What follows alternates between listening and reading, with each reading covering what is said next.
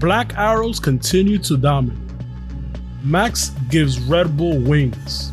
An F one legend justifies Lewis's actions, and Bottas jumped to start. See what I did there?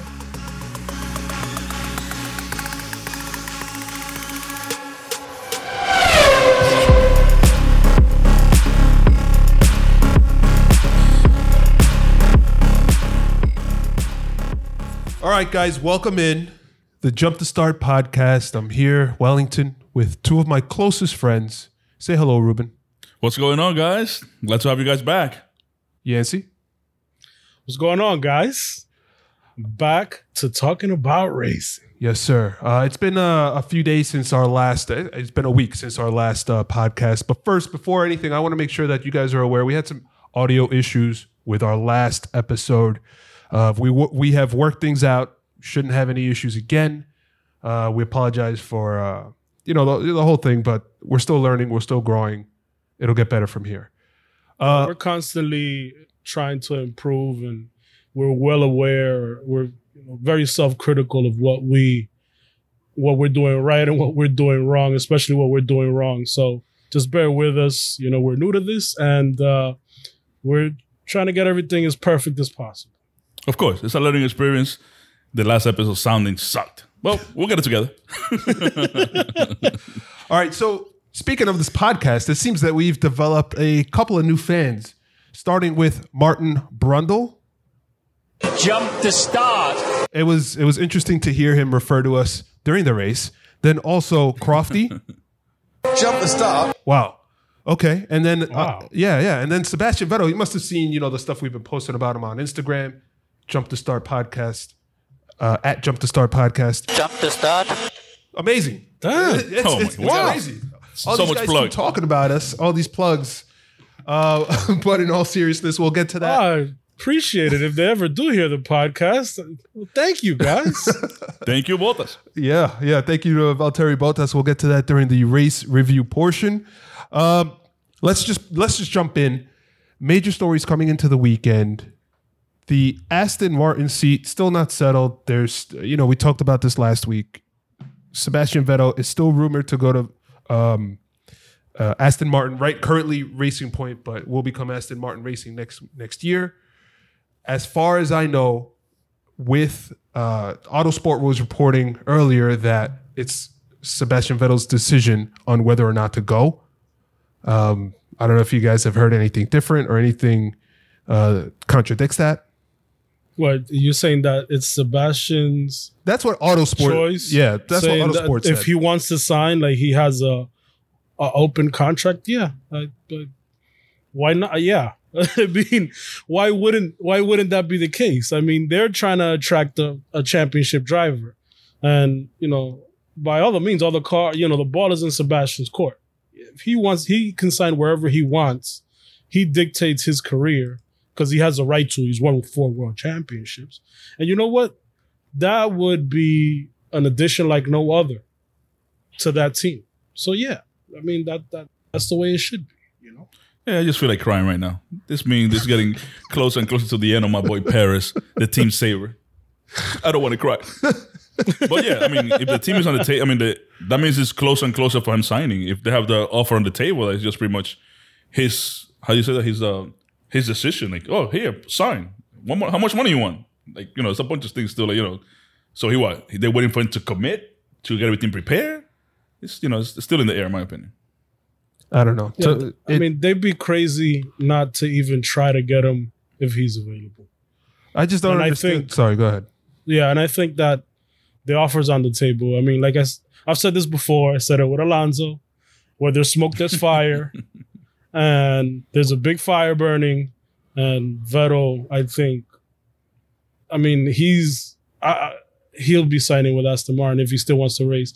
And honestly, in that interview that he had with Martin, uh, with Martin Brundle over the weekend, one of our biggest seems fans, like, yeah, seems like he is still has that passion within him to to race in Formula One and be competitive. And that car is looking mighty competitive. I just don't get why, if it's his decision to make, just make that decision. Like, let's just go. Let's move on. Of course, he's going to want a seat next year. I think he's waiting for Red Bull. They have not signed Alex Albon still again. He's not waiting for Red Bull, man. You never know. Hell no. no. Come back home. Red Bull. No, man. Why, why would you? Look, look out how Max has been performing.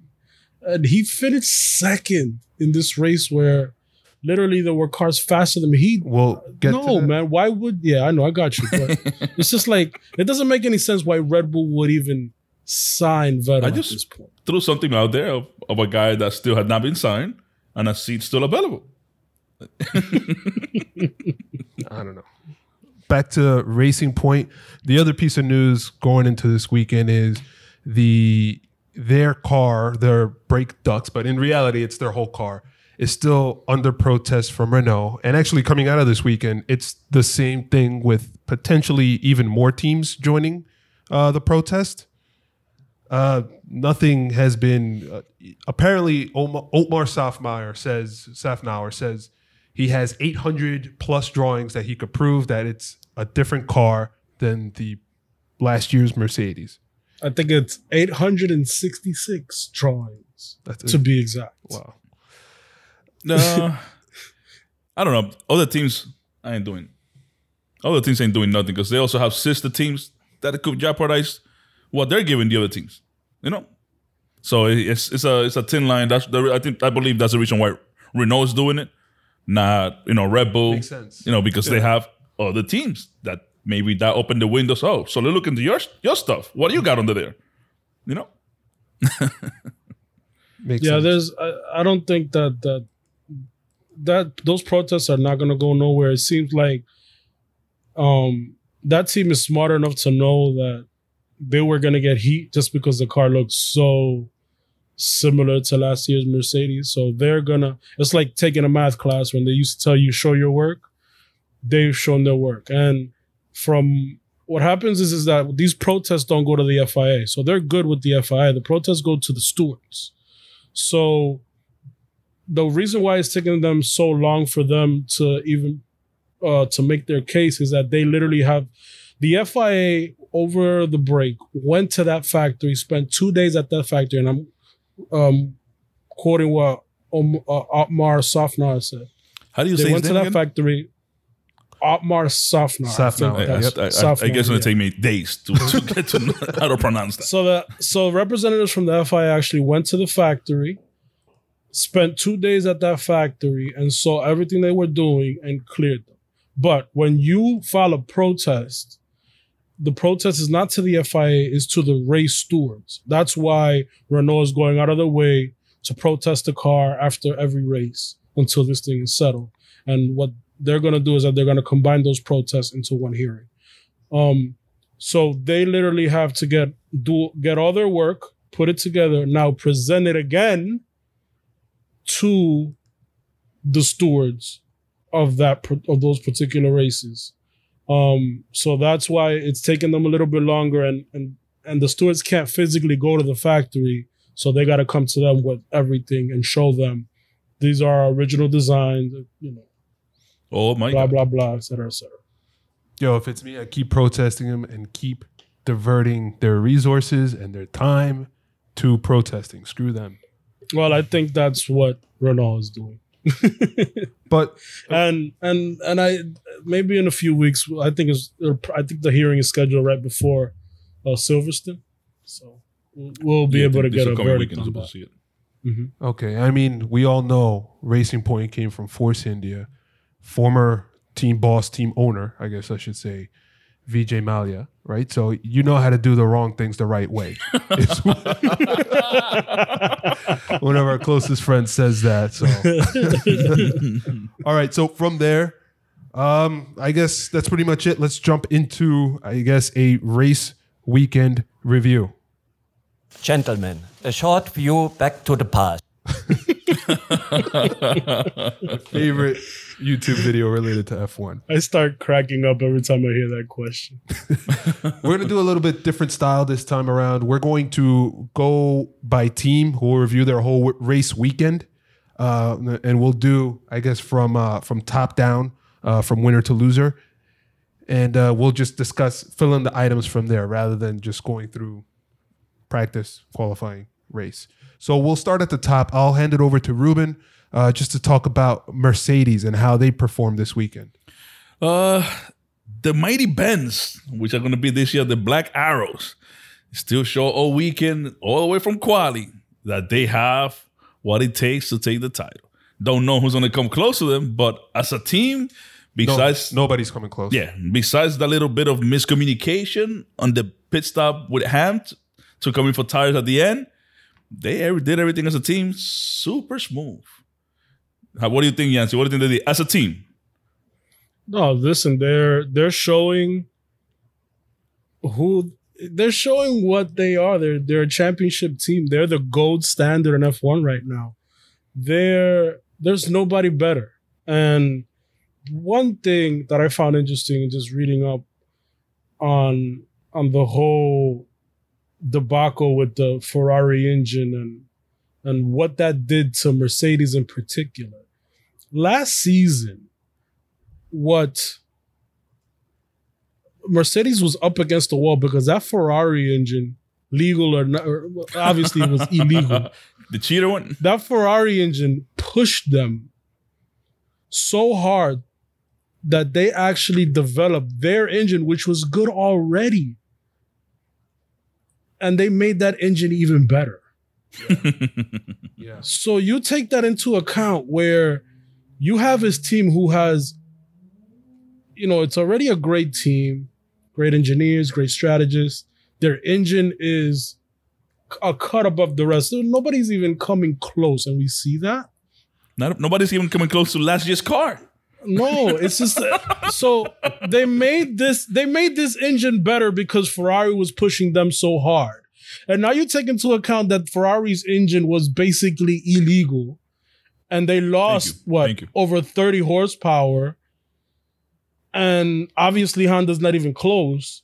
Dude, that team is on, you know, is it's on automatic, bro. They just win automatically. It's crazy how good they are. Yeah. There was uh to the point where even like the team bosses, so like Bernardo had uh, not attacked, but he kind of said a couple of things and Toto Wolff responded. Where Toto Wolff, apparently Mercedes hasn't signed the next Concord agreement, whereas Ferrari has. And it's like, well, it's not like we're cheating or anything. We just, there's a couple of things that we don't agree with, and we want to make sure that we're all on the same page. But it's exactly in that same interview, he was saying exactly what you just said, Yancy, that the team was so not nervous from last year because they knew what they were up against. They had their development cycle already set up. But for this season, you know, they wanted to keep the streak going. They want to maintain that best of car. And they put a ton of resources last year, at the end of last year, into developing this year's car. And it shows. Um, I mean, obviously we joked that they were during qualifying one through four with the two with the two racing points.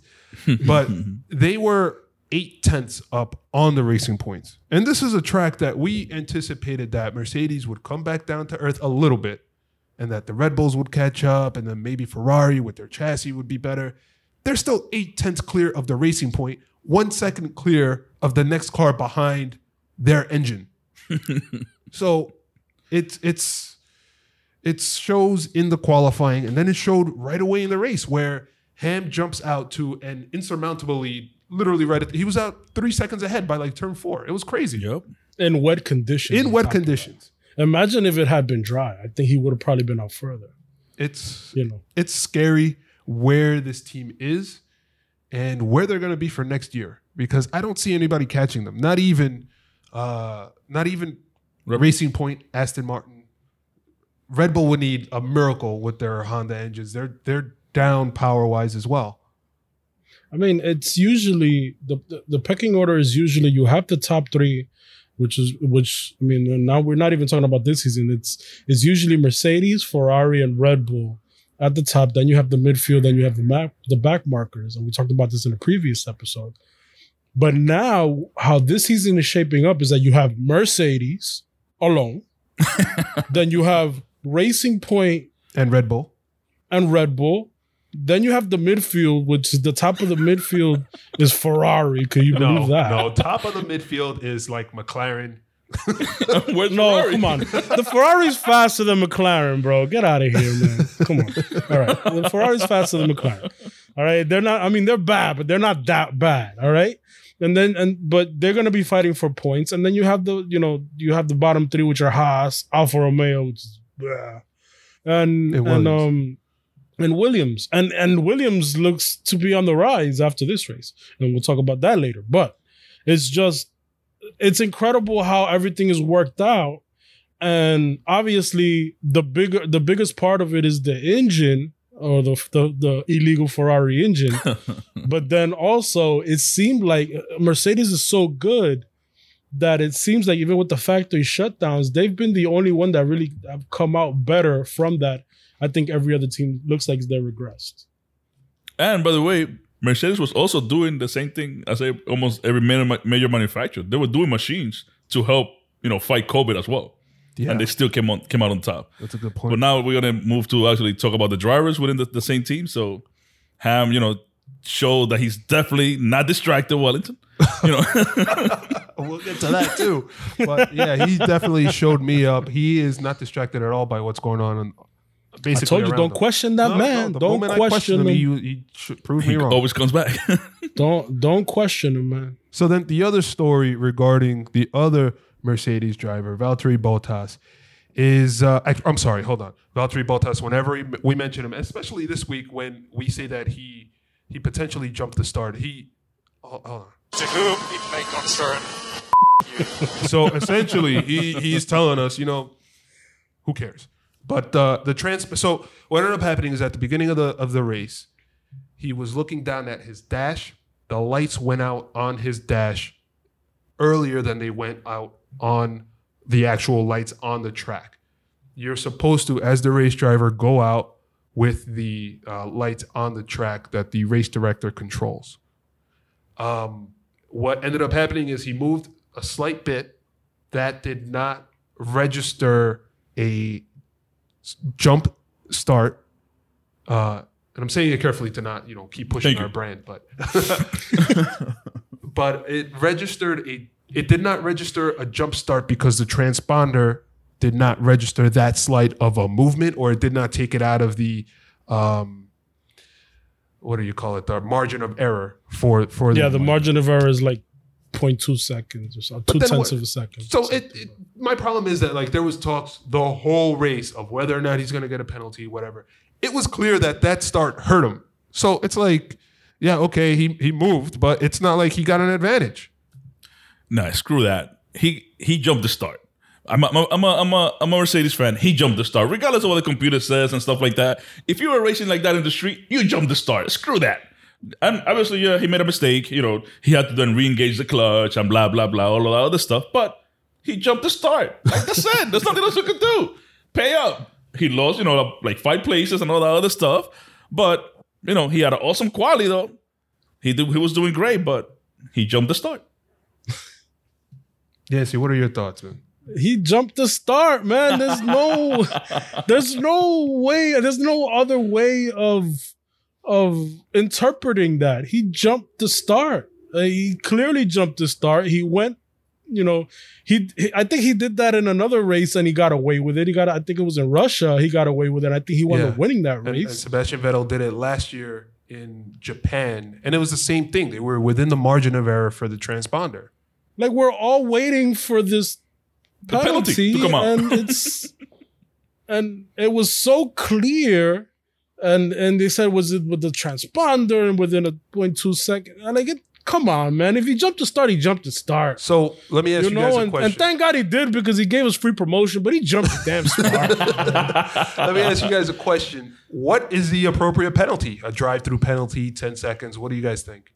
I say ten seconds. ten seconds? Okay, so what if I told you that he was still, he beat the next car by fifty-seven seconds? That's fine, but what you jumped the start. The point? But you jumped the start. Pay up. Uh, ten seconds seems a little bit harsh. I think maybe like a five-second penalty. Um, especially if it's a closer battle, that's a little bit harsh if you jump the start. I don't think you're going to get, you know, you're not, I don't think you're going to get a ten-second advantage, but then again, you it's like Wellington said, he he finished fifty-seven, what is it, fifty seconds second ahead? fifty-seven like, seconds ahead of Lance Stroll. Come on, dude. I was I, when I was when I was. It was so it was the dude, gap was, was so crazy. Lap. And how far ahead of the field Actually, that I'm they sorry. were. He finished forty-eight seconds ahead of Stroll. forty-eight. forty-eight fifty, sec- fifty-seven seconds was the gap between Hamilton and Stroll. It's, I feel like almost all the drivers got lapped in this race. Yes. That's how that's how like it's that's how far behind everybody else. Well, is. I and read that if Ham did not come in for fresh tire, tires to go for the fastest lap, he would have lapped everybody except Max and Bottas. I mean, the fact that he was lapping, um, he was he was lapping the Ferraris with them. That was well, that was coming. You know that, Yancy. Come on, Ferraris is a slow market. You know they're back markers now. All right. So regardless of that, during the race, Bottas ended up pushing. He pitted just before the end and was able to get within a couple of seconds from uh, Max. Ver- actually, within one second of Max Verstappen. Uh, right at the end of the race on fresher tires. We talked about the uh, undercut and overcut a couple of weeks ago. Uh, this doesn't apply here in the sense that he was just on fresher tires that had the ability to take on more energy. Um, he it, did undercut Stroll, though. That's he, how he passed him. Yeah. Right. But um, on, on the race, during the race itself, he didn't seem to have too much trouble. Correct me if I'm wrong. That car was just too much. No, he didn't have he didn't have that much that much trouble getting by, you know, against other people. Just, you know, it showed in like on lap ten, it showed Bottas just pretty much walking Leclerc. That was the only guy that gave him a little, you know, maybe a couple of corners, but he just walked in like it was a drag race getting away from him. Right, but on this track that's so tight, they call it the Monaco without the walls. You know that the aerodynamic, I guess the wash from the car ahead of you, it's going to affect you. So It, it was just a matter of time before he was able to pass uh, Leclerc. Does anybody beat Mercedes this year? That's really my question. No. No. Does anybody no, win a race? Listen, no. I it doesn't look like it. I mean, it seems like Mercedes is could possibly, and I mean, again, anything can happen because this is why we race. We can't predict everything, and a lot of things, a lot of different things happen. Um, just look at, you know, Germany last year when we thought Mercedes was going to run away with it. And they, you know, they had a really, really, really bad race. Well, the rain, too. The yeah, rain well, with the rain. But that's what I'm saying. So there's so many different I mean, there's so many different elements that can happen during the race. But the way they're looking, you know, they can possibly challenge the McLaren M P forty-four. For the best car ever. And that McLaren car, only they won every race but one that season. Uh, because their it's cars a, it's a short enough. season. I wouldn't put it up to that car yet. If they do this, if they run away with it next year, then you could put it up with that. But this short season, you know, you know, with everything that's going on, I don't think it's... Yeah, but what if they the get... Maybe the cars may be up, up to par on it, but... Yeah, but they, what if know, they the, get fifteen races, fifteen or eighteen races, and that's still a pretty good. And the M P forty-four didn't do that many races, right? I mean, gotcha. I, I don't know, I don't know exactly no, the number, exact how many number races either. that they did. I was just pretty much focusing. But the rate, the and that I think that was eighty-eight. Um, and, and any of the viewers can correct me if I'm wrong on, on social media. I think that was eighty-eight, and I think they only had maybe like fourteen or fifteen races that season. So, and that car, I mean, that car is legendary. That car is legendary. And for you to be up there to say that you, that your car as a team won, I think it was fourteen out of fifteen races. That's amazing. They only lost one race. So if McLaren needs money, how much do you think that car's going to go for? You looking to buy it? Nope. No, but look, just going forward, it's Silverstone times two, which is one of Lewis's favorite tracks. It's his home track. It's going to be tough to beat them in either of those. Then after that, it's Barcelona, which their car being such a good all-around car, it's like, what do you... Then beyond that, it's Spa, Monza, then... Uh, uh, what high-speed tracks. Yeah, it's it's all high-speed, high-engine power tracks. Like, where do you... I just don't see them... There's no Singapore this year. We already did Hungary. I just don't I see them losing. The only hope is that, you know, Red Bull get their act together. The, I don't see anybody else even challenging them. I mean, not even Racing Williams? Point. Ra- no, no, come on, bro. Dude, you have too much hope in Williams. Um, but uh, yeah, I, I don't see anybody. Not even like Racing Point is fast, but Racing Point is they blew away the midfield. They're blowing away the midfield, but they're not. They can't compete with Mercedes. That's last year's Mercedes. You know, they, they can't even come close. They're, the only team that has even hopes are are going to be Red Bull. Ferrari, obviously, their engine is shot this year. They can't even they can't develop it this year, so they can't do anything. And it, and honestly, if they wind up cheating, it doesn't look like they had a grasp on that on that on that hybrid engine, anyways. You know, so. Who is true? Like, who can challenge them? Who can? Uh, it's just literally what you're going to be doing watching Mercedes is just sitting back and enjoying watching history. Listen, That's all you're going to be doing. Unless Red Bull finds what the hell is wrong with the arrow of their car, nobody's touching Benz, Mercedes this year. So nobody. Yeah. So speaking of that, let's move on to the next team, Red Bull. They... literally were saved from a disaster of a weekend. And and I'm seeing this as all four of their cars, their, meaning the Red Bull team and then also the AlphaTauri team, they all had problems this weekend. Um, qualifying, it showed up where Max qualified at seventh. Albon was out in Q two. Uh, it was actually, Gasly did well in, in, in P ten, but... like I said, that's not even Red Bull, but it was just a disaster all weekend long, um, to the point where even George Russell jumped in to defend Alex Albon and his performance, saying that the car itself is just not in good shape. Like, seriously, guys, why are you guys taking me out in traffic? I told you guys this. Dude, look, I like Albon, but man, he sounded like he was just a whiny kid. Yeah, I mean, that didn't, that wasn't a good look for him. And at, and at the end of the day, it doesn't matter what conditions you're in. You just gotta, you gotta take it as it is and, and go, you know, and, and, and I get it. You know, some, as drivers, you gotta give, you, you, you gotta talk to your team. You gotta give them feedback. And, and sometimes it sounds like complaining, but man, if they put you out there, just put in your lap. Try your best. I mean, he, it seems like he's he was struggling. I mean, he he did well during the race, man. He started back and and he and he came through the field. And whenever he's put in those positions, you know, he he excels. He he gets through. He makes the overtakes. Uh, and he excels until I, I, he finds one of the Mercedes cars. Well, or the until a Mercedes car runs into him. Yeah. I think we keep saying this. or, or, or, the, or, the, or the Racing Point. So the, the the silver arrows literally become silver arrows. Yeah.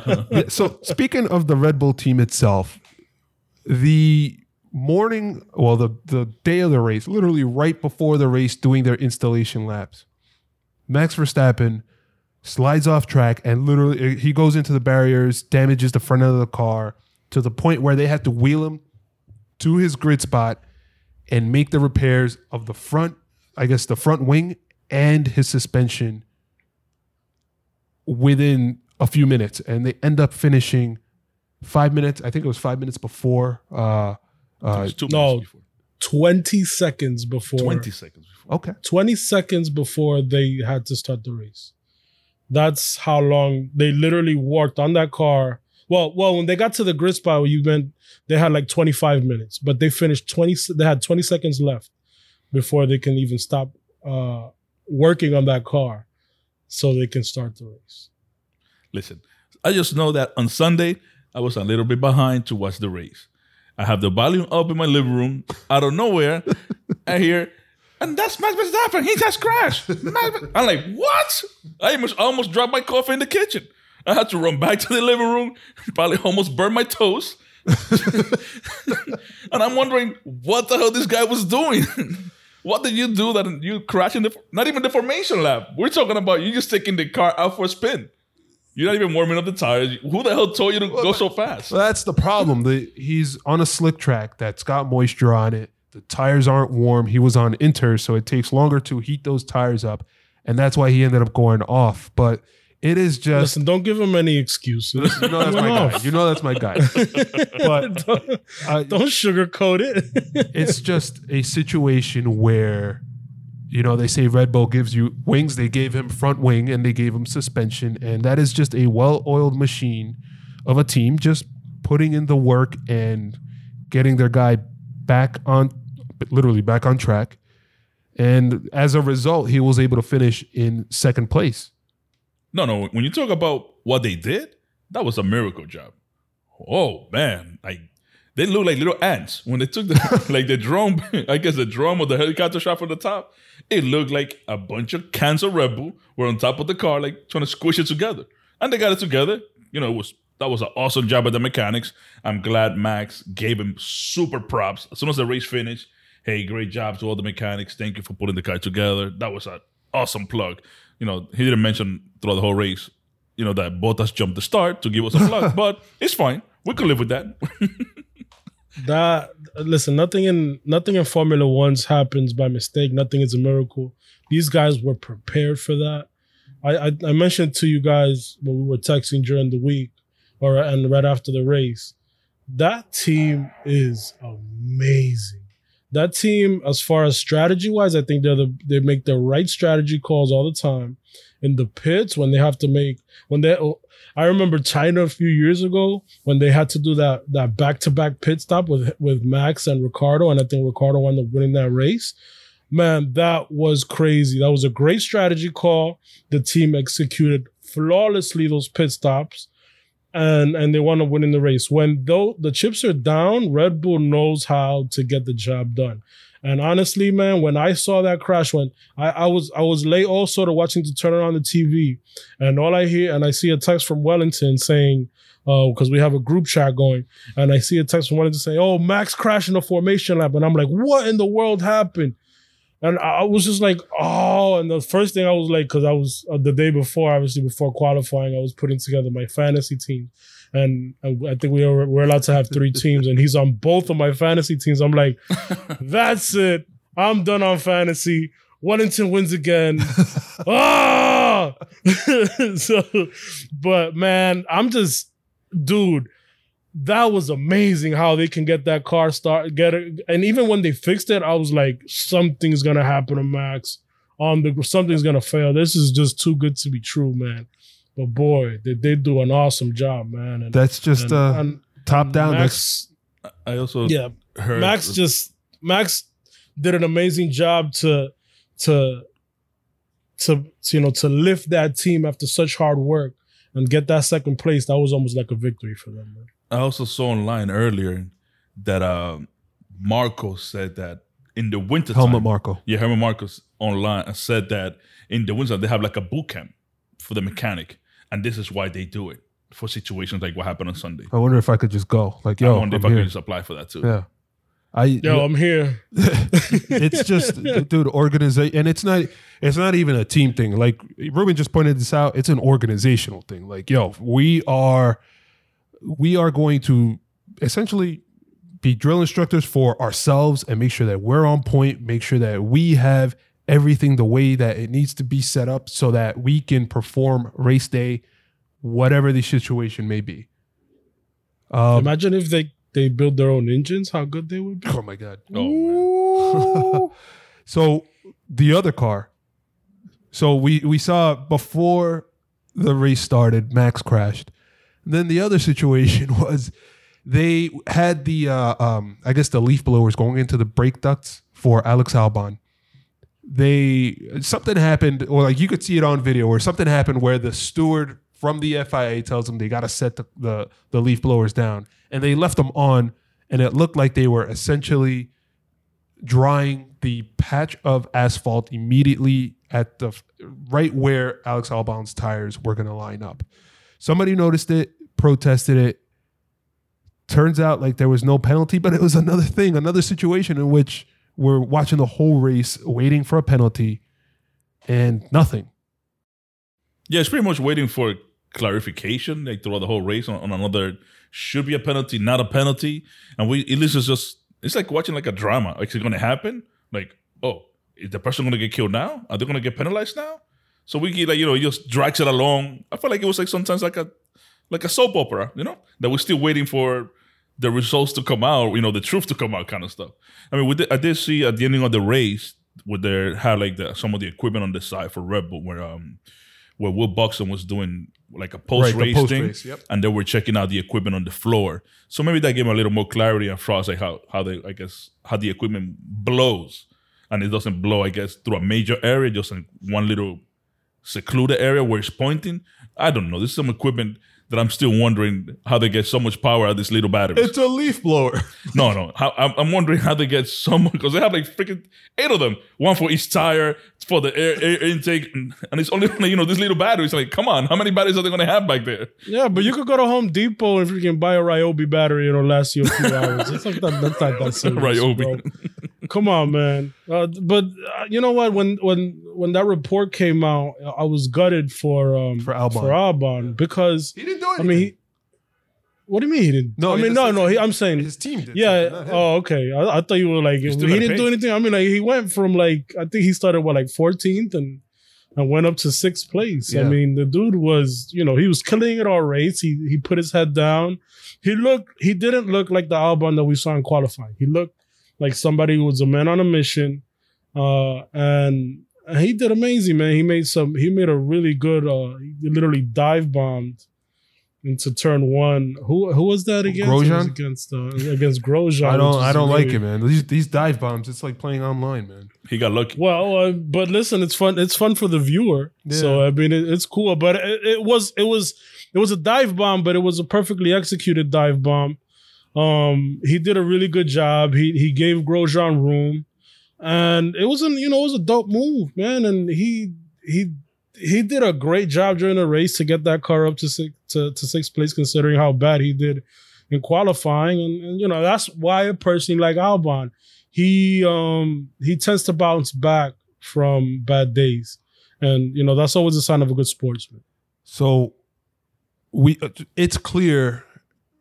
We're talking about this, that at this track, the Red Bull car was the second best car. But it's even more clear that freaking Max is an unbelievable driver uh, to be able to keep, not he didn't keep up, keep up with with uh, Ham, but he was he didn't get lapped. Obviously, I, that's a that's a low bar, but uh, he kept it within ten seconds, and he never allowed Bottas to be able to catch him. Something's got to be said for that, and it, this is going to sound crazy, but if I'm Max, I'm looking around because there's no way that my talent should be at a car that's not the best. I should be winning championships today. He's out, he's outperforming that car, and I think we mentioned that last week. We we don't we didn't know last week at that point where Red Bull was at, and we were hoping that they would be in a better place. And honestly, if I'm looking at this weekend as far as a team, not Max, I'm so far as a team, as, as the Red Bull team, I'd be very disappointed because they are nowhere near Mercedes. They're, you know, the whole talk before the preseason was Red Bull is finally going to come in and challenge Mercedes. And it just didn't happen. It just didn't work out. And and honestly, is is what we said. It, it could be either that car is really good and they just got to get it under control, or Max is literally being what doing what Max does and what any great driver does is outperform that car. And he is literally outperforming that car. Yeah, I think I think this weekend I think this weekend he showed that he's clearing a path on becoming a great driver. You know, to be a top chisel out driver. You know, he's still young. He's still a, lot, a long way to go, but he's telling, he's showing the world, hey, I'm a great driver. I want to win. I deserve to be in the front. Yeah, man. I mean, but yeah, he needs he needs to start looking elsewhere because Red Bull ain't giving him the car. uh, speaking of elsewhere, next best car, Racing Point. We already talked about Renault and their protest. Sa- uh, Otmar Szafnauer saying that he's got plenty of drawings to back it up. They had a third and fourth place qualifying finish after showing incredible pace in the practices. And even Toto Wolff said that Racing Point looked faster through some corners than Mercedes did. Uh, they had a bad start to the race that kind of put them in a situation where they had to overtake a couple of cars and not just rely on the car itself being fast. What did you guys think? Ruben, what did you think of Racing Point's weekend? Listen, this is the team that's going to be, that we're going to be talking about it all year long. All year long, there's going to be something to say about this team. Well, there's going to be a protest, where it's going to see so much speed they have. You know, the, the driver competition that we keep having all the time as well. You know, for example, Stroll, I still don't get, you know, I, don't, I still don't like him as a driver, like, you know, compared to like a Max, but Stroll, daddy's son. He's not going nowhere. He's daddy's son, you know. So he, I'm not going to fire him. And this weekend he performed excellent. He started third, you know. They both, both Racing Points did not have a great start. He made it back, you know, two four, but he was, because he got overtaken by Bottas. But Bottas was already in front of him prior to the start anyway. So the only thing, mistake that I see from Stroll that happened this weekend was that I didn't like. Maybe I, I have to look more on the tires that he had left and stuff like that. It was on lap fifty-four. He went on hard tires. Dude, it's only seventeen laps left. Like, why the hell would you go on hard? And I was, you know, Perez, Mister, you know, Mister, we don't really want you in our team anymore, even though you saved all of our jobs two years ago. He was horrible at the start. Between lap one to five, he dropped eight places. Lap twenty, he had a good battle with uh, with Ricciardo and Leclerc. But, you know, three laps later, he left them in the dust. So he has the machine and he has the car. You know, as a team, they have it. They just have to, I guess, maybe get used to it and trust the car more so they could put it all the time in the right places. Stroll has to work a lot on his overtaking. Maybe he should take some lessons from Ricciardo, because Ricciardo, this track, he loves oh, this God. track, by the way. So, you know, it's, it's things that that are there. Maybe Stroll needs to listen more to his coach. His coach was what, Montoya, I think, or something like that? It's Juan Pablo Montoya. Juan Pablo Montoya was, is his coach in the background. Juan Pablo Montoya was crashing everybody. Come on, dude, start crashing or something. Yes, do something. What, what do you think? That's going to show who you are. Well, Stroll did better than I thought he would, to be honest with you. Uh, I'm not. A, everybody knows I'm not a fan of Stroll. No. Um, No one is. You know, but but he did he did he did better, and then, I mean, there's nothing more to say. I mean, he we'll see how how how everything shakes out, you know, later. But he's doing pretty good, and you know, to come in fourth is pretty good. Uh, I would have thought that they would, the way they performed in qualifying, I thought would have thought that they would at least be getting closer to that third place spot. Um, but I mean, I, I think they'll do better at the power tracks coming up. Uh, just because they have that Mercedes engine and they have similar aerodynamics. Um, but yeah, I mean, and then, I mean, I don't, I was just wondering what, what happened to Sergio. I mean, he finished way back. He should have at least been right behind him. Yeah. Um, so on the Stroll front, Ruben mentioned Ricciardo. I, me personally, I'm not a huge fan of his. Um, we saw in the Styrian Grand Prix that he dive bombed Ricciardo to try and be, he couldn't get past him. He finally dive bombed him to get past him, and that's when Lando Norris ended up getting past both of them. That call was deemed to be illegal, right? Illegal. It was deemed to be an illegal overtake going into this race weekend. So that that's just the type of thing that we see from him. We saw, I, I think he dive bombed somebody. I forget exactly who it was. He dive bombed somebody else this weekend as well. Uh, but that, it just—it's a low skill. Basically, it's an assault on a on a on a driver, on the driver in front of you. Yeah, I mean, but that's why I don't think he's that good of a driver. I mean, he he's definitely has a lot to work on. But I mean, listen, he's in a fast car, and he's daddy's son. He's not going anywhere. So. Yeah, my, my point on the on the overtaking lessons is like last week it was with Ricciardo. He, I mean, yeah, last week was with Ricciardo. He could not get past Ricciardo. On this one, he couldn't get past K-Mag. Yeah, he had a lot of trouble getting around Kevin Magnussen. He had a lot of trouble getting around K-Mag. And obviously, it's the same way. It's just he needs to trust the car, trust his skills, and move on, move forward. He has no skills. He got the money. He has yeah. the money. He pays people to like him. All right, so... I, uh, yeah, ahead, I think it's just because he has a fast car. Whatever. It is what it is. Well, I mean, everybody... If you have a fast car, you're popular, right? That's what they say. Yeah. Uh, back in high school, I guess. But Ferrari, D N C, do you want to talk to us about what their weekend looked like? It was better than last weekend. Uh, listen, Vettel saved that team for a, from a better finish when he called. And I didn't know that he did this during the race. I saw the video afterwards. I think everybody saw the video afterwards. where he called for the mediums when the team was calling in for the softs. And obviously, we can see how horrible of a call that was, because they put the softs on Leclerc, and Leclerc was literally nowhere. And he was even complaining on the radio how bad that those tires was in that car. It compromised him completely. He probably could have gotten a better finish. Um, but it just shows again how Ferrari just shoot themselves in the foot. Um, one thing that's good is that Vettel seems like he's getting back to his old self. He did an awesome job to finish up there, um, raced well. Um, but they should have been at least fifth and sixth, I think. I think they would have they would have been able to pull that off if Leclerc um, had the right tires, you know. But and one thing, and I'm going to, you know, praise praise Leclerc obviously, because he's go. my favorite driver. Praise him for but what?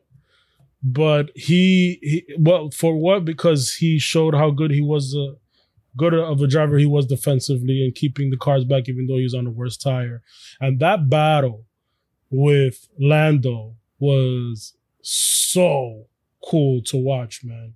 It was so good to see those two go, you know, wheel to wheel, clean racing, very exciting to see. And obviously at that point, um, Leclerc pulled off a great overtake going into turns one, two, and three, where he literally went to turn one and, and he went one way. Then the next turn, he went the other way to finally finish that overtake on the third, on turn three. That was an amazing battle to watch. And, you know, Lando did just as good. And, you know, it's, I can't wait for to see these guys competing against each other. When you see that, that was amazing. But, you know, and Leclerc did a great job, but they just put him on the wrong, the wrong strategy. I think he should have finished up high. Listen, I think Vettel did phenomenal just for making that call. That's not the first time he does it.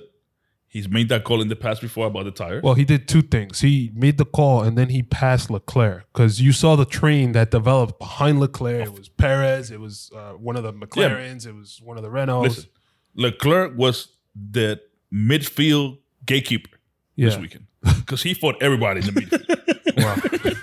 Yo, but you know what's crazy is I'm not Yancey. I'm not going to be friendly. No, but Yancey mentioned defensive driving. I'm like, yeah, it looked like he was defensive driving and like staying in his lane, making sure he put on his turn signals, because everybody was behind him. It was like crazy. He was the gatekeeper. That's what I think that he did this weekend. He was just the gatekeeper. Listen, he was he was trying to defend this spot. He put the car in the right places. But yeah, I mean, that's what created the train. He's a great driver, man. He's a great driver. He kept it under, what is it, sixty, sixty miles per hour. He made sure he was good. Yeah, he was riding on the limit, all of that Jeez. stuff, you know?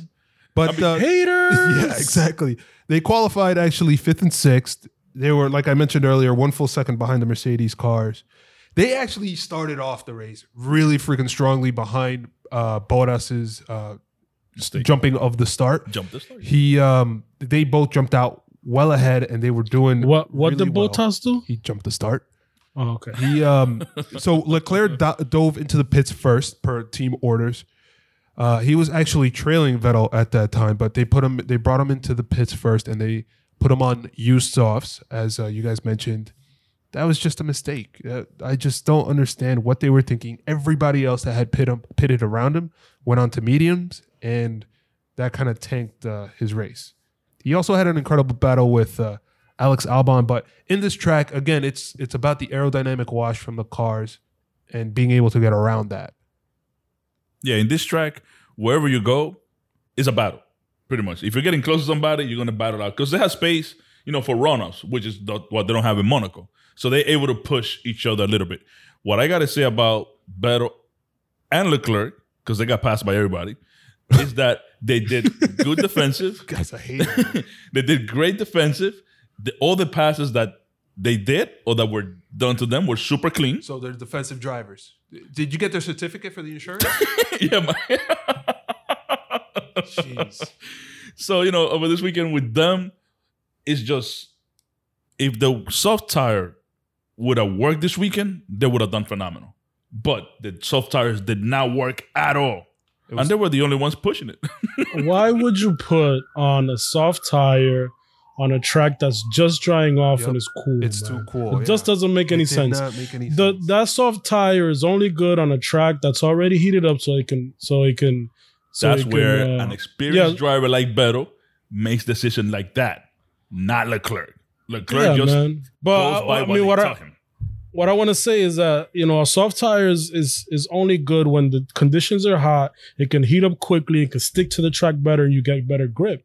But if that if that that tire is not heated up properly, you're not going to get any grip to the corners. Listen. And that's exactly what happened to Leclerc. It was a horrible call. Ferrari did it again. They put their, their you know, their strategists put their their drivers in bad positions, and they wound up paying for it with a bad result. Listen, that's why you need experience. In this last race, Leclerc was a monkey driving because they told him, we're going to put you on soft, and he didn't say anything. I, I, couldn't, I couldn't keep talking and stay serious. I had to laugh. I'm sorry. Jesse, any last words on Ferrari before we move on? Well, what else is there to say, man? Let's please, let's move on to the better, to the next race, and maybe we'll get a, a better result. I mean, it's going to be a tough season for us. I, I don't have anything else to say. Okay. Um, speaking of a tough race, McLaren, they kind of fell back down to earth after Norris's two great performances in Austria. It was just a disappointing weekend. Overall, Sainz ended up placing ninth, getting two points, and Norris ended up thirteenth outside of the points. We talked about the Norris and Leclerc battle. They just kind of were nowhere. Is there anything to really glean from their performance this weekend? Not really. I mean, I mean, at least they got two points out of it, but they didn't really do particularly too well. I mean, I don't see that. I don't think that they did did anything wrong. It was just the car was slow. Uh, it doesn't seem like they do very good in these type of tracks. And, I really you know, don't and, know what happened to them. And they, I don't know. know. I did. It was a very surprising. We thought they would be better. They would do better, but it was just a lackluster race. And I can't really pinpoint exactly what went wrong. Maybe everything went wrong for them. Listen, I hope that in the next upcoming races, because it's close to their to their home base, and they probably use, you know, Silverstone sometimes to run some testing and stuff like that. I hope they bring back the momentum they had from the first two races. It looks like in this last race in Hungary, they lost momentum. I think a, a big point on their success in the first two races was the momentum they had. They lost it this week. Yeah, but hopefully they get it back. So don't know where because we, we don't know what really happened to the car. We don't know yeah, if they were just three points that make up the what. car: the the power unit, the aero, and the chassis. Where do you think that they're wrong? Obviously, with the Renault power unit, they're not going to be.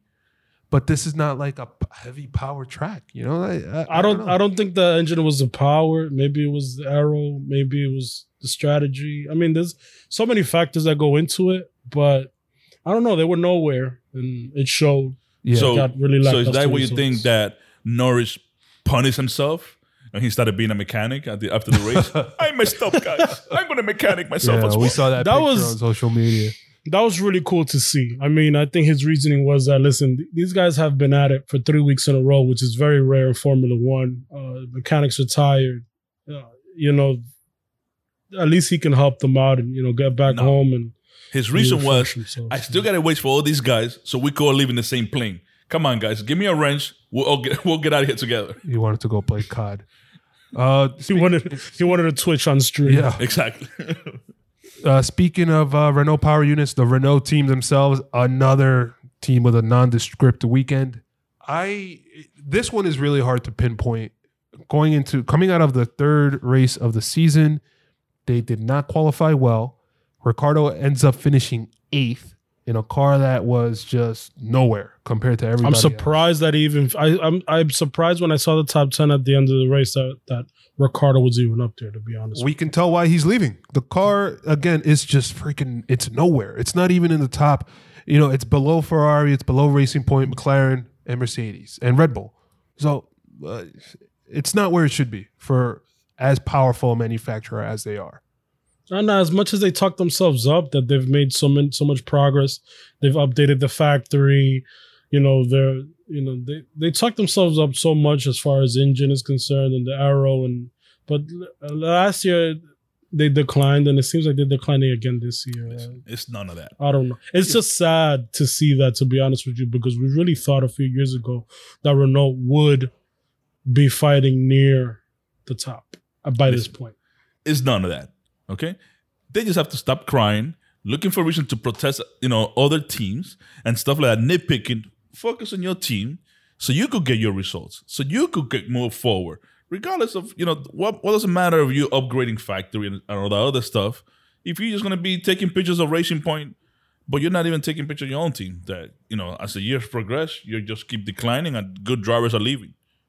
I don't know. What they need to do is what Mercedes did last year when they knew, when they they they were pretty much sure that Ferrari was doing something wrong with that engine. Instead of complaining, they went to work and made their engine better, and it's showing this year. That's what Renault needs to do. Yep. And guess what? They're going to be the only team with their power unit starting next year, so they need to really start putting up or shutting up.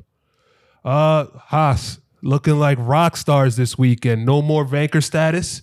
They actually qualified sixteenth and eighteenth, really at the back of the grid because of they just had issues. They not the engine issue? Not, not well. The cheating engine? That's that's part of the problem. But Basagi. Yeah. coming into coming into the formation lap, they made the call. I'm going to say this very carefully. They made the call along with their drivers to go ahead and pit to put themselves on slicks, uh, meaning the the soft, medium, hard tires as opposed to the tires more geared toward rain. And it turned out to be an amazing call. The track dried up very quickly, and they jumped into the top five right away, those two cars, because everybody else just dove into the pits after the race had started. They ended up getting a penalty because you're not supposed to talk to your driver and say, hey, yeah, come in and pit. The guy's supposed to make his own decision prior to the race starting. That was so stupid. So stupid. Yeah, I, I, I, all these penalties this week, just I, I just don't understand. That was such a stupid technicality, you could say. So pretty much I could talk to you, but I could have told you, like, if I, you know, be prior to the race, if I tell you, hey, Wellington, so if I tell you about the radio, we'll let you decide. That means come in. If we tell you, oh, no, stay out, I'm still not coaching. I mean, if, if I say to stay out, it's still coaching you. But if I tell you something else, you know, that me and you just agree, I don't have to necessarily over the radio tell you that, which is where Kvyat, Red Bull, or AlphaTauri did not respond to his messages. Because if they would have responded to agree, then it would have been coaching as well, even though he did not come in.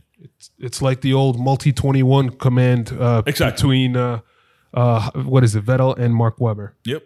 multi twenty-one Yeah, they, it didn't make any sense, but listen, at least they got some points out of it. Yeah, so, so they were both fighting. I mean, it was it was great. It was good to see, man. They were both fighting, competitive at the start of the race. Grosjean ends up receiving front wing damage when he's passed by Albon, which we talked about earlier. K-Mag was literally told over the radio, be careful out there, et cetera, meaning, dude, let everybody pass. Don't take any damage. Don't just make sure to get us in to the words, end. Don't be a hero, dude. Yeah. Don't tell anybody to, you know, suck my, you know. Um, but uh, not much more to say. They have a dog of a car, and they were lucky to get some points in this one with a great, great rock star status call. Goes to show you how if you do your strategy correctly, you can at least get some points out of it. You don't necessarily have to be a faster car. This was the track for it. This is the strategy track. So for sure, for sure. Speaking of a dog of a car, the Alfa Romeo. Uh, actually, yes, he had something to say about what was it you said before we started recording about Alfa Romeo? The only thing to report about Alfa Romeo is that they were last. Yeah, yeah. That's about it.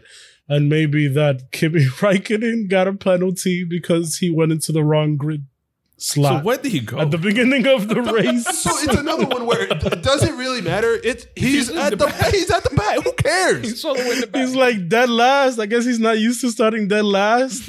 You know, as as a distinguished career as Kimi Raikkonen's had, he got a penalty. I think oh. it was a five second penalty for starting in the wrong grid spot. So I think he went. I don't know if you either went to, he was supposed to start on the right, then he went to the left, to the left, started on the right, whatever, man. It's, it was insignificant. They were just last, and it is what it is, man. So they I, are, I think that the, the the Ferrari engine's troubles is affecting them, obviously, the most. You know, yeah, see, the first step is being able to admit it, but we had intercepted some Kimi Raikkonen radio, and I believe that this is what he was saying. I know what yeah, yeah, he, he did. Clearly, he, he clearly, clearly, he clearly did not. Dude, it's gonna be an ugly season for Alfa Romeo. Ugly season. Man. They showed so much prob- promise back when they had a cheating engine. Now it's just, it's not pretty. It just goes to show you, man. If you're if your engine manufacturer is not doing right by you, man, it can really, really kill your prospects, man. Speaking of Alpha, AlphaTauri, the other Red Bull team, the sister Red Bull team, we mentioned at the top that Red Bull and Honda in general had problems all weekend with all kinds of stuff. Uh, it was ev- evident in qualifying. Gasly was able to be uh, to qualify P ten, which was amazing compared to... Great drive by know, him, but not qualifying. Uh, yeah. Amazing. Uh, no, we ought to say it. Since he went back to, you know, Toro Rosso, AlphaTauri, he planted his foot down, and he's been he's performing. Been, he's been kicking some serious For butt. that car, he's been doing great. Yeah. Um, he was doing good up until he had to retire the car because it was on fire. He pulls in and it's like, oh, you know, I smell something like burning plastic or whatever. It's like a barbecue yeah. behind me. Oh, he said that again. The car was literally on fire. yeah, literally on fire. And I, and I think they were having troubles the whole weekend with that engine, man. I, I don't know if it was a engine, um, was the engine installation issue, but I mean, it seemed like Honda was having issues with their engines. It's the V TEC, man. So. The B-Tech. The uh, other AlphaTauri driver, Daniel Kvyat, he uh, prior to the race, Ruben mentioned it before, he was asking if he should pit. Uh, he ended up pitting, but uh, they didn't communicate it, so he didn't get the penalty. Um, Stupid penalty, man. He did pit, yeah. Oh, man. No, he pit, but the but the reason why he didn't get it is because... Yeah, they never told him to um, they, they, I think himself. I think AlphaTauri knew the rules and they they refused yeah. to actually make the make the command like, yeah, yeah, come in, come in, you know? So, uh, I don't know. Yeah. I mean, either way, it didn't really... I guess they sent each other hand signals or something. No, pretty much before the race, they spoke and they told him, if we stay quiet, that means come in. Yeah, I don't know. he, he finished twelfth, so it didn't really end up, didn't really end up mattering. They are another car. They showed some promise, but back of the grid. Yeah, I mean, they. I don't know. AlphaTauri is always up and down. They're just showing that they're always up and down. So we'll see. So Williams, uh, sorry, I just dropped my lid there. Uh, Williams, last car, or last team on the grid. They actually qualified pretty well. It seems that they're doing much better on Saturdays than they do on Sundays. Uh, they qualified twelfth and fifteenth, twelfth being uh, Russell and fifteenth being Latifi. Latifi actually got off to a pretty crazy start, um, you know, with everybody being on different tires, the, the track being a little wet. He was able to get himself from fifteenth up to tenth. Then he ended up getting his race screwed up when uh, they did an unsafe release into Carlos Sainz that ended up getting him a puncture, and that just led to a whole host of problems, and he finished... That was dangerous. He finished Oof. five laps behind Lewis Hamilton. What do what? you guys think? What Listen, do you guys think of Williams?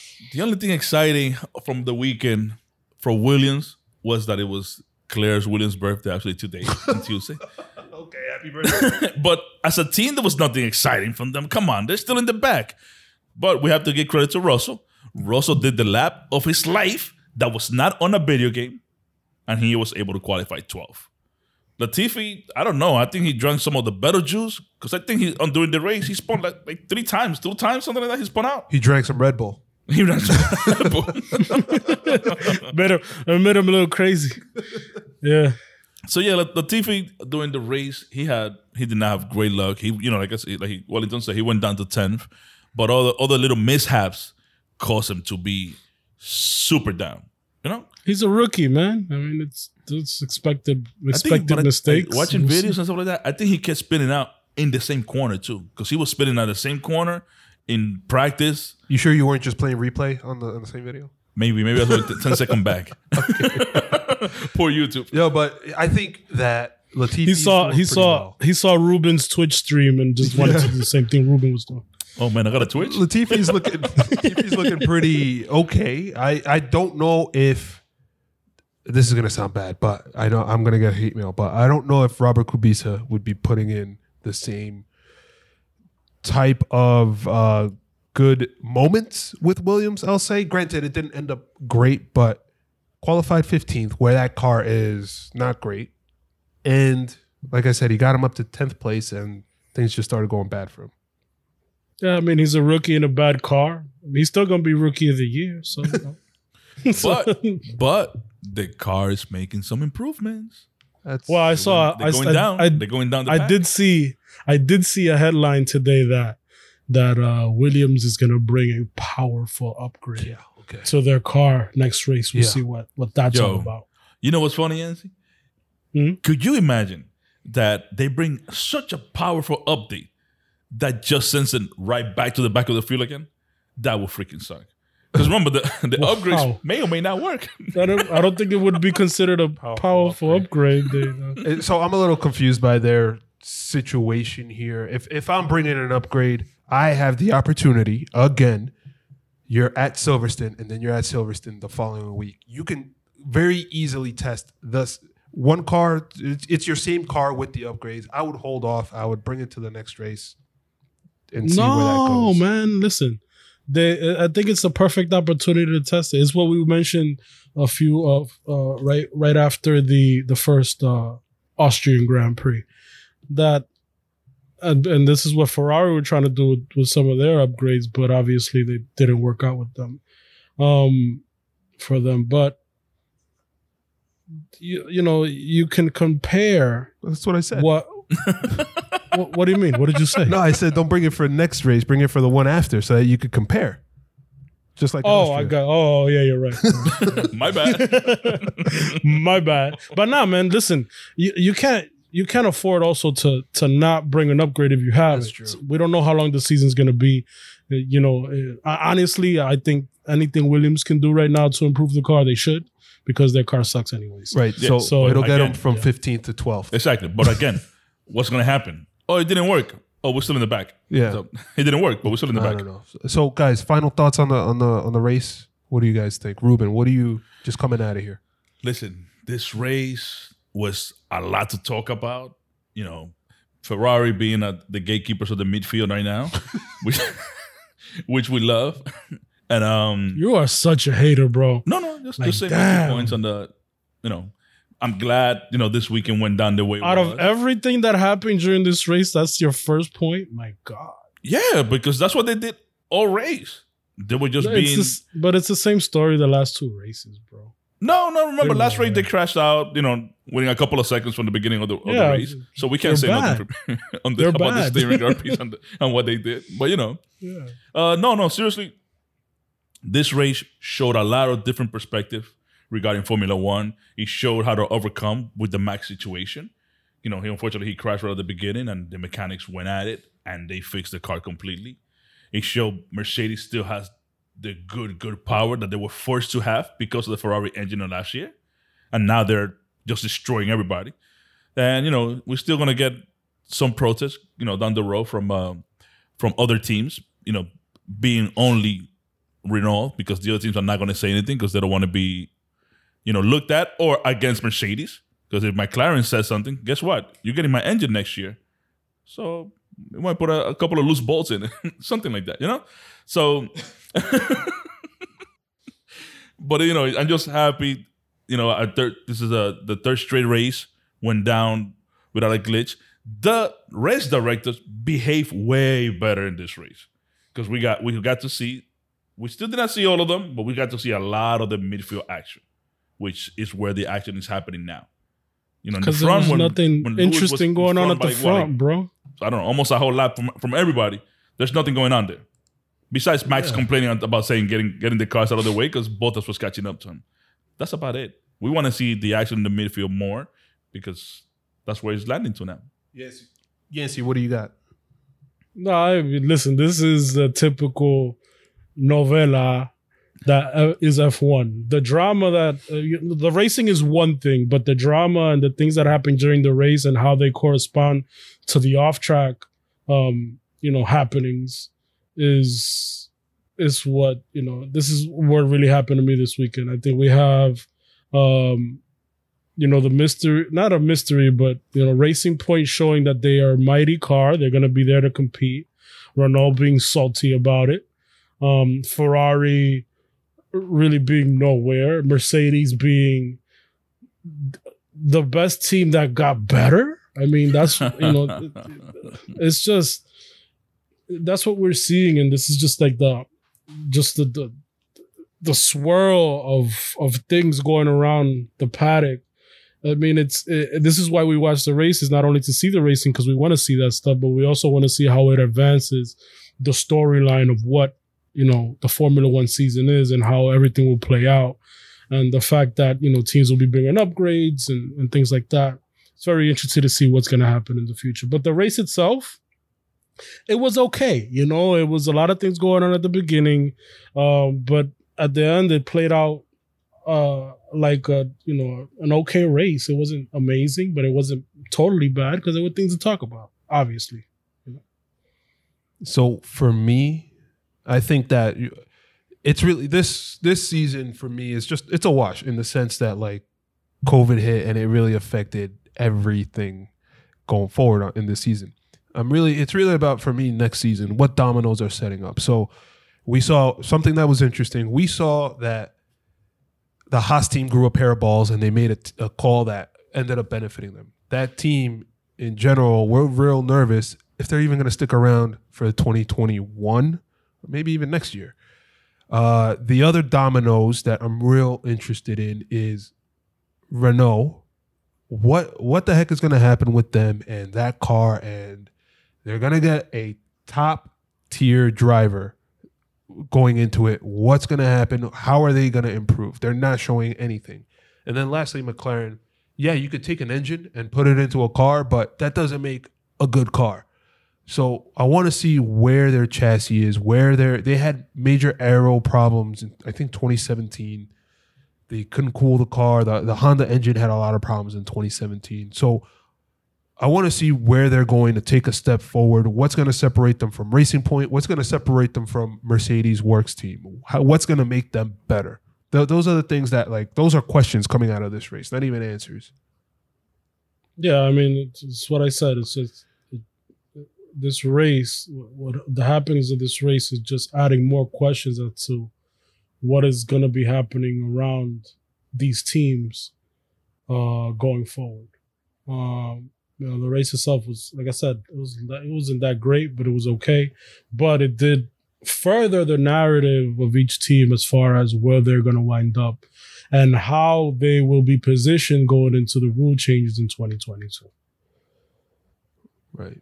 Um, so then the, the other thing for me coming out of this race was the just, they need to figure out what to do with the stewards and the penalties. We had five things going on this, this weekend. We had the Bottas jump in the start penalty, non-penalty, the Haas penalties for Peter. What did Bottas do again? He uh, jumped the start. Okay. So he had that penalty, the Haas penalties for pitting, for, for the communications, the drawing of the patch underneath tires for Albon, the Latifi five-second penalty for unsafe release, and the Kimi penalty point, and the penalty for the not lining up properly. I don't recall. I don't think any of these were actually resolved during the race. So you're leaving the race. If you're a casual observer, not us or anyone listening to us, you're leaving this race like, yo, okay, th- I just watched this. This is what happened, whatever. If any of these hit and change the outcome, then it's like, uh, okay, what the heck happened? Why can't they just... So the only one that I can see as, okay, that needed a little bit of investigation was the Albon penalty. But other than that, like, yo, come, just make the decision. Yeah, I mean, I think the the um the results that we posted on, on our Instagram account, um, Jump to Start podcast, um, were totally different from what it wound up being because we were waiting for what these penalties, you know, how these penalties would affect the actual standings in the race. So they need to get their act together and figure out if they can actually do these things during the race or immediately after if something happens. But this whole waiting around, like it's like, you know, we're going to court and stuff. It doesn't make any sense to me. Just, you know, you are, you are the governing body. You are the, you know, you manage the rules of the race. The rules are clearly written. If they're not clearly written, then you got to make sure for the next, when the next rule changes come around, that they're clearly written. So this doesn't happen because this is not good for the sport. Nope. People need to, people want to know right away what, you know, what happened, why it happened, and what is the result of it. So we can see who won, who didn't win, who got in this place or not. This whole waiting around thing is just, it doesn't make any sense. You know, because then, and that's how we get this debacle where Carlos Sainz last year couldn't stand on a podium right. that he rightly deserved and and celebrate the proper way because they had to wait hours after the race. They need to get that. They need to to fix that problem. So, so that does it for the race. Um, There's one thing we haven't mentioned from the race yet. Uh, by Ham winning this this last Grand Prix, he that was his eighth win at Hungary. So he tied Schumacher for having eight wins, and Schumacher did it in France, but by having eight wins at the same Grand Prix, that makes him also five wins away by tying him on the all-time list of the Grand Prix winners. So Ham is getting closer and closer to these all-time gold, records. Gold status, you know? Yeah. And I think legendary. That leads to your next point on where you're going. So, you're yeah, actually, good, good segue. Thank you. Um, the other thing that's kind of circulating around the track, outside of the race, and actually during the race too, is the whole Lewis Hamilton Black, my, Black Lives Matter thing. Uh, prior to the race, the F I A, they, they seemed to rush the photo of the drivers kneeling, standing, whatever. Um, Ham did not like that. He went on social media to mention that, and he actually mentioned that during a few interviews. Uh, he actually had words also for Grosjean, who he felt didn't respect it enough, Romain Grosjean. And then even Mario Andretti came out, a legend in racing in general, came out stating that Ham is creating a problem that does not exist in the sport. Um, I can. That is so. Yeah, it's. I, I can't agree with uh, Mario Andretti. We we only have the one black driver. Um, Just look at all the personnel. Take a picture of all the personnel in the paddock, and you can clearly see, one, they're lacking diversity as far as, you know. And not just the drivers, right? Not just the drivers. I'm talking about the entire paddock. And it's not only it's not only uh, different races, but it's also women. Very little women there, too. You know, it, it, diversity is a big problem all across the board in this sport because there's not enough people. Now, I'm not saying, listen, I don't know what the hiring practices are, but if you if you if your sport is not reflecting how the rest of the world is, as diverse as we are, especially a sport that is worldwide, has a worldwide audience, then yeah, man, you have a diversity problem. I think I think that uh, Mario Andretti is really kind of missing the boat in general by saying that it's a problem that doesn't exist. It's what we always talk about, that a lot of people don't understand or don't see a problem because it's not personally affecting them. Yeah, to me, if I, if I'm a rich white guy, which I'm not, um, of course it's it, it does that problem doesn't exist to me. But uh, Hamilton is we've we've talked about it before on this podcast, where Hamilton had major issues in Spain, Monza, et cetera, wherever he would travel, that the fans would wear blackface, they would call, like call out crazy stuff to him. It's um, it's the type of situation that just by creating initiatives, by trying to get, I don't know, more minorities involved. I don't. Problem with F one is it that it has not just a racial problem, but it has a wealth gap problem because now there's so many pay drivers, um, and and that's just it, the whole thing is just so expensive that that's just the way it's trending. So these are two huge negatives for creating diversity. And and. Uh, and one thing that I see, and it's it's the same old story every time something like this comes up, especially when you talk about race, is that everybody stands up once. So from what my understanding is, on the first race, they let the drivers um, decide. have a moment, okay. decide, well, have a moment. They, the F I A gave them a spot where they can either kneel or stand up, and they put, you know, the end racism T-shirts and stuff like that. After that first race, that courtesy was not being extended anymore. Yeah, they're wearing the T-shirts.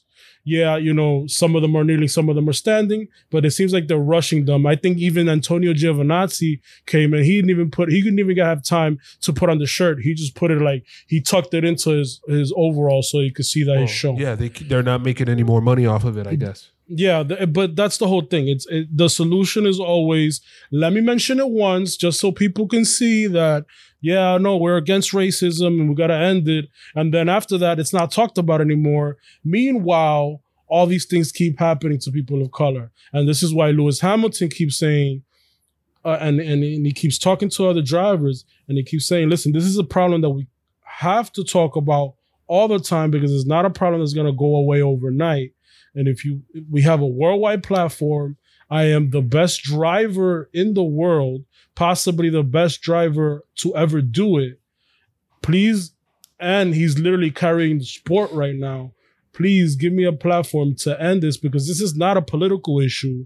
This is a social issue. This is a human rights issue that we need to talk about in order for us to solve it. And obviously, people are not getting that message. That's why we have to keep talking about it. I think on that on that aspect, yeah, that um, we also have to.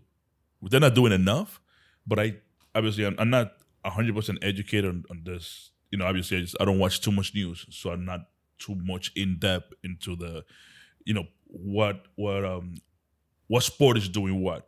But we gotta go go back. Remember, Kaepernick was doing it by himself, and he got ousted of his sport. Now, what he was doing cut so much track, and racism was but. brought up to the front. We also have to give credit to Formula One. They brought it to the front. They're the only sport that I. You it know, wasn't Formula One won, though. By the way, it wasn't Formula One. It was Lewis Hamilton that like did it. Formula One just did, and it was. It remember, was the kneeling started in football. You know, so but, that's but what that's, did you hear what Yancey said? Say that again. But it wasn't. It wasn't Formula One that did it. It was Lewis Hamilton that did it. Lewis Hamilton called out the drivers. Lewis Hamilton is yeah. calling yeah. out Formula By One. Being, you know, so it wasn't. It wasn't Formula One that doing it. And the only reason that they did it, and they probably would have stayed away with it from it, is because Lewis Hamilton did it. And so, they have to listen to Lewis Hamilton, because he is the world champion and he is breaking all the records. So, so I'm, that's why I said I'm not one hundred percent educated on this subject. So I thought the slogan "We race as one" came from that. No, the re-race as one was something that was pre-thought, and it was actually more. COVID? No, no, no, no. It wasn't. It was. It was. It wasn't really because of COVID. It was more aimed for for pride. Oh, okay, pride. okay. I'm sorry. So, yeah. right. so, so it wasn't. So pretty yeah, much. So back that, back into yeah, the, it was, the racism it was for, in the sport it was, and stuff it was like for that, pride. Which I know exists. You know, like you say, yeah, and racism. Very... Those T-shirts and racism came out because it was Lewis Hamilton that called out the drivers and called out F O M. Formula One as a whole, and that's why they're doing it. And obviously what they're trying to do is what any other sport does, is that they're, they're saying, yeah, yeah, yeah, sweeping it under the rug, like if it's not a problem, which it clearly is a problem. And this is why Hamilton keeps talking about it. And he's, I think he's starting the Hamilton Initiative, where he wants to bring in not only drivers of different races and, and different backgrounds, but also engineers and people who work on these teams and mechanics and all of that. Where do so, I sign up? Hmm? Where do I no. sign up? Yeah, where do we sign up? Also, I what know, I recommend to people that let's find out. I guess maybe affiliate too much, because obviously they have not lived in the situation. There is a good Netflix movie. It's called Uppity, and it was a, a African American driver, I believe in the seventies, and he just couldn't make it because of the color of his skin. Pretty we'll much. put that. We'll, what's it called? Uppity. Uppity. Yes. We'll put that into the uh, show notes. That's a very good movie to watch. To you know to affiliate. To see, you know, because unless you lived it or be, you know, gone through it, you understand more. But that's a pers- a very good perspective, where he pretty much tried everywhere, and they did not, you know, on they did not. He he just kept getting a lot of hurdles to be able to prospect. I mean, that's what happens, and that's the um, the things that a Mario Andretti would not be affected by. He would not be Mario Andretti would not be. "Quote unquote Mario Andretti," if he was a different skin color. Exactly, and and and and, and as Hamilton said, I think he said on his Instagram, these are the type of attitudes that exist in the sport, and he's obviously been in the sport, so he's experienced this, you know, ten times worse than anybody else. Being the first black driver to do anything in Formula One, um, and then you had the whole issue with Bernie Ecclestone, and that's why he finally got he even got stripped of his title.